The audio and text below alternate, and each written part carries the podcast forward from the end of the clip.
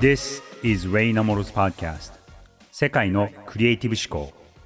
Hi everyone, this is Ray Namoro. 皆さんこんにちは。ニューヨークと東京を拠点にするグローバルイノベーションファーム I&Co 共同創業パートナーのレイナムです。この番組では世界で活躍するトップランナーのクリエイティブ思考に迫り21世紀を生き抜くヒントを探ります。今回はリスナーからのご質問に僕が直接答えるオープンメンタリングをお送りします。サンフランシスコでスタートアップ企業の成長に寄り添うデザイン会社 Zipsy を創業した玉井和也さんです。玉井さんが経営されているこの Gypsy という会社のビジネスモデルは僕の会社 I&Co のビジネスモデルに似ているところがあるんですね。僕が設立したのは7、8年前なんですが、主に大企業のクライアント様にクリエイティブデザイン、そして戦略ということをフィーベースでサービスとして提供している場合もあれば、特にスタートアップのファウンダーと一緒にこう協力をして、デザインキャピタル、クリエイティブの対価を株でもらいただくという形の協業をしているパターンもあります。玉井さんは日本の大学を卒業後渡米し、シリコンバレーでスタートアップ企業のブランディングのお仕事をされているそうです。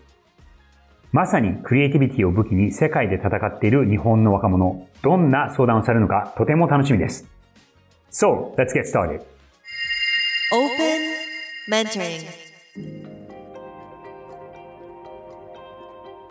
So I uh, love to jump in. If you can, well, thanks for first of all, thanks for reaching out to us in the first place, and uh, yeah, tell us what you would like to talk about today. 今日ご相談されたいのはどんなことですか uh, What does the future design agency look like? Uh, given that emerging emerging technology like generative AI, you know, what do we need to really prepare and adapt for this change? 生成系 AI の出現によってデザイン会社に仕事を頼まなくても簡単なものなら誰でも作れる時代になってきました。僕はデザイン会社を経営しているんですが、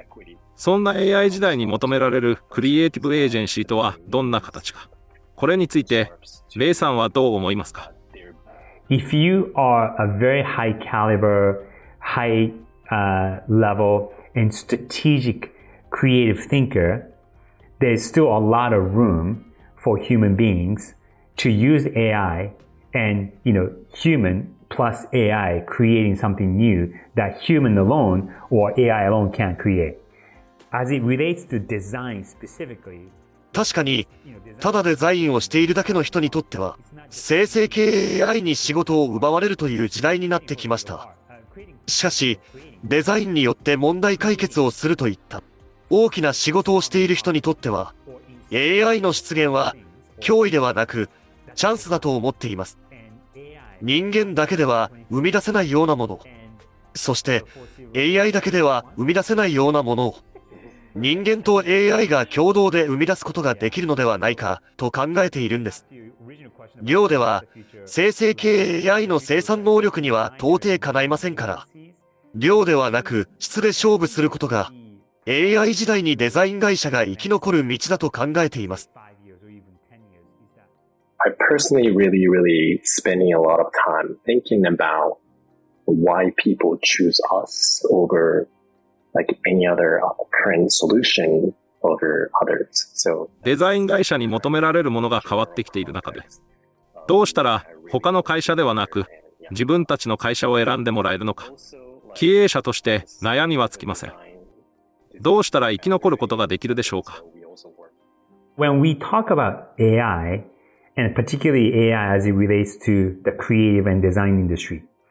the first thing that everybody talks about, oh, AI is going to make this efficient, right? And nobody is talking about how can I use AI to make my work better? That's, that's, I think that's a better question to ask Because the thing is, AI の話題になるたびに多くの人が AI を使えば作業効率がアップすると言います。ただ、私たちデザイナーが本当に考えなくてはいけないことは AI を使って早く仕事を終わらせることではなく AI を使っていかに自分の仕事のクオリティを向上させていくかではないかと思っています。elevators that operate with electricity and power were invented um, in 1850s, I think 1854 something. Yeah. But at that time, they were operated with an operator in the elevator to let you ride from one floor to, yeah. So there was, it was human, human operated, right? And テクノロジーの進化によって人間の仕事が変わっていった例は AI 以前にもたくさんあります。例えば、1850年代にエレベーターが発明された時は、エレベーターには必ずオペレーターが乗っていましたが、今はエレベーターを操縦するだけの仕事なんてありません。ボタンを押すだけで目的の場所に行けますから、つまり、エレベーターのオペレーターという仕事は、テクノロジーにとって変わられてしまったわけです。ただ、エレベーターの場合は、利用者がオペレーターがいないことになれるまで、50年以上の年月がかかりました。緊急事態が起きた時に、密室に一人で取り残されたらどうしよう、と恐怖を感じる人が多かったからです。オペレーターは、ただエレベーターを操縦するだけではなく、みんなに安心感を与えていたんです。しかし、人々は徐々に無人のエレベーターに慣れていきました。緊急時に外部と通話できるボタンが導入されたことで、不安が和らいだんです。こうした時代の変化に対し、エレベーターのオペレーターたちは大規模なストライキもしましたが、結局、雇用を守ることはできませんでした。You know, we think that, oh, it might change things overnight, but it, it, it could take a while for technology to be adopted. Yeah. I mean, something as mundane as a, an elevator push button, you know? And, uh, 私が言いたいのは、人間の仕事がテクノロジーにとって変わられるとしても、それには時間がかかるということです。その時間を使って自分の仕事のクオリティを AI を使っていかに向上させることができるか、突き詰めていくのが良いと思います。エレベーターのオペレーターたちのように、テクノロジーを拒絶しても生き残ることはできませんから。One really useful way of using AI today is in the, the very early stages when you need to generate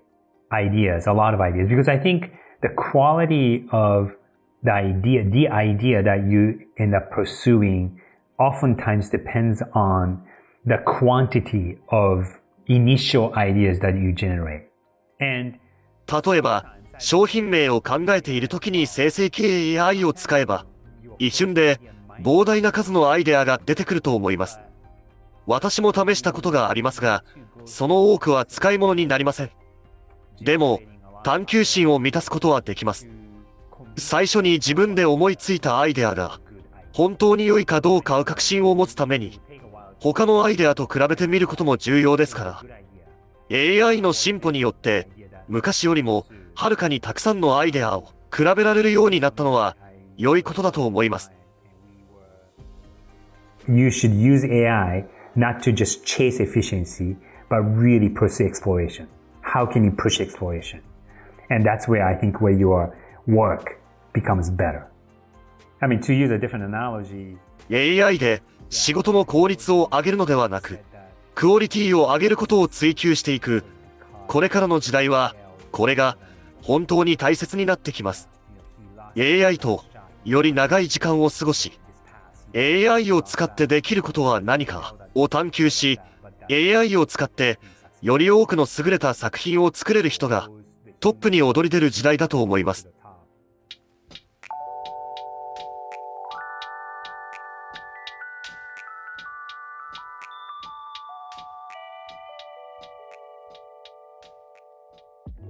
ここまでお送りしてきました、レイナモトの世界のクリエイティブ思考。今回はリスナーの方のご質問に実際に僕が答えるオープンメンタリングをお送りしました。サンフランシスコでデザイン会社をやってらっしゃるカズタマイさんからのご相談だったんですが、なんか自分の若い時のこう姿を見ているようで、すごく嬉しくなって、で、そうですね、僕がそのこの業界90年代後半から2000年前後に大学卒業して、そしてテクノロジーとこうクリエイティビティを融合して新しいことを生み出すっていう仕事をしたいなとぼやっと思ってはいたんですが、なかなかそういうことについて話す相手がいなかったんですよね。で、特にその日本人でそういうことを相談できたりとか、そういうことを話せる人っていうのが周りにはほとんどいなくて、で、プラス、まあ、ニューヨークという結構いろんな意味で過酷な場所ではあるんですが、まあ、他のデザイナー友達はいたんですが、日本人が全くいない中で、まあ、マイノリティとして、えー、こう、仕事をし始めるっていうところに、すごく、ある意味、恐怖心を持ったのと、あと、だからこそやってやろうっていうふうに、まあ、ちょっと反骨精神があったとは思うんですが、そんな、あの、心境で仕事をし始めて、もう二十何年以上もそんなことをやってるんですが、なんか、彼みたいな、まあ、日本人っていうところにこだわるわけではないんですが、こう、外に目を向けて、日本だけではなくて、世界の舞台で活動していこうっていう勇気と志がある人がもっともっと増えてくるといいなと、すごく強く思いましたね。なのでまた、カズさんともお話どっかで、させていただきたいと思いますし、えー、他の方もぜひその世界に目を向けて、別にこの世界に目を向けるっていうのは、その日本出なきゃいけないっていうことだけではなくて、えー、日本にいたとしても、こう世界を意識しながら活動していくっていうのは今後の世界の中での日本の立ち位置を考えても、これから20代、30代の人たちが残り30年、40年というキャリアを積んでいく中で必要不可欠な志かな、そして思考かなと思いますので、えー、今回の話が何か参考になれば、そしてまたこんな形でリスナーの方からもご相談をいただいて、まあ、僕も学ぶ機会にもなるので、ぜひぜひそういうお話をする機会を作っていきたいなと思います。今回のように、カズさんみたいに何かご相談、そして悩みがある方、どしどし詳細欄のリンクからご応募ください。それでは次回もお楽しみに。世界のクリエイティブ思考。お相手はリーナムでした。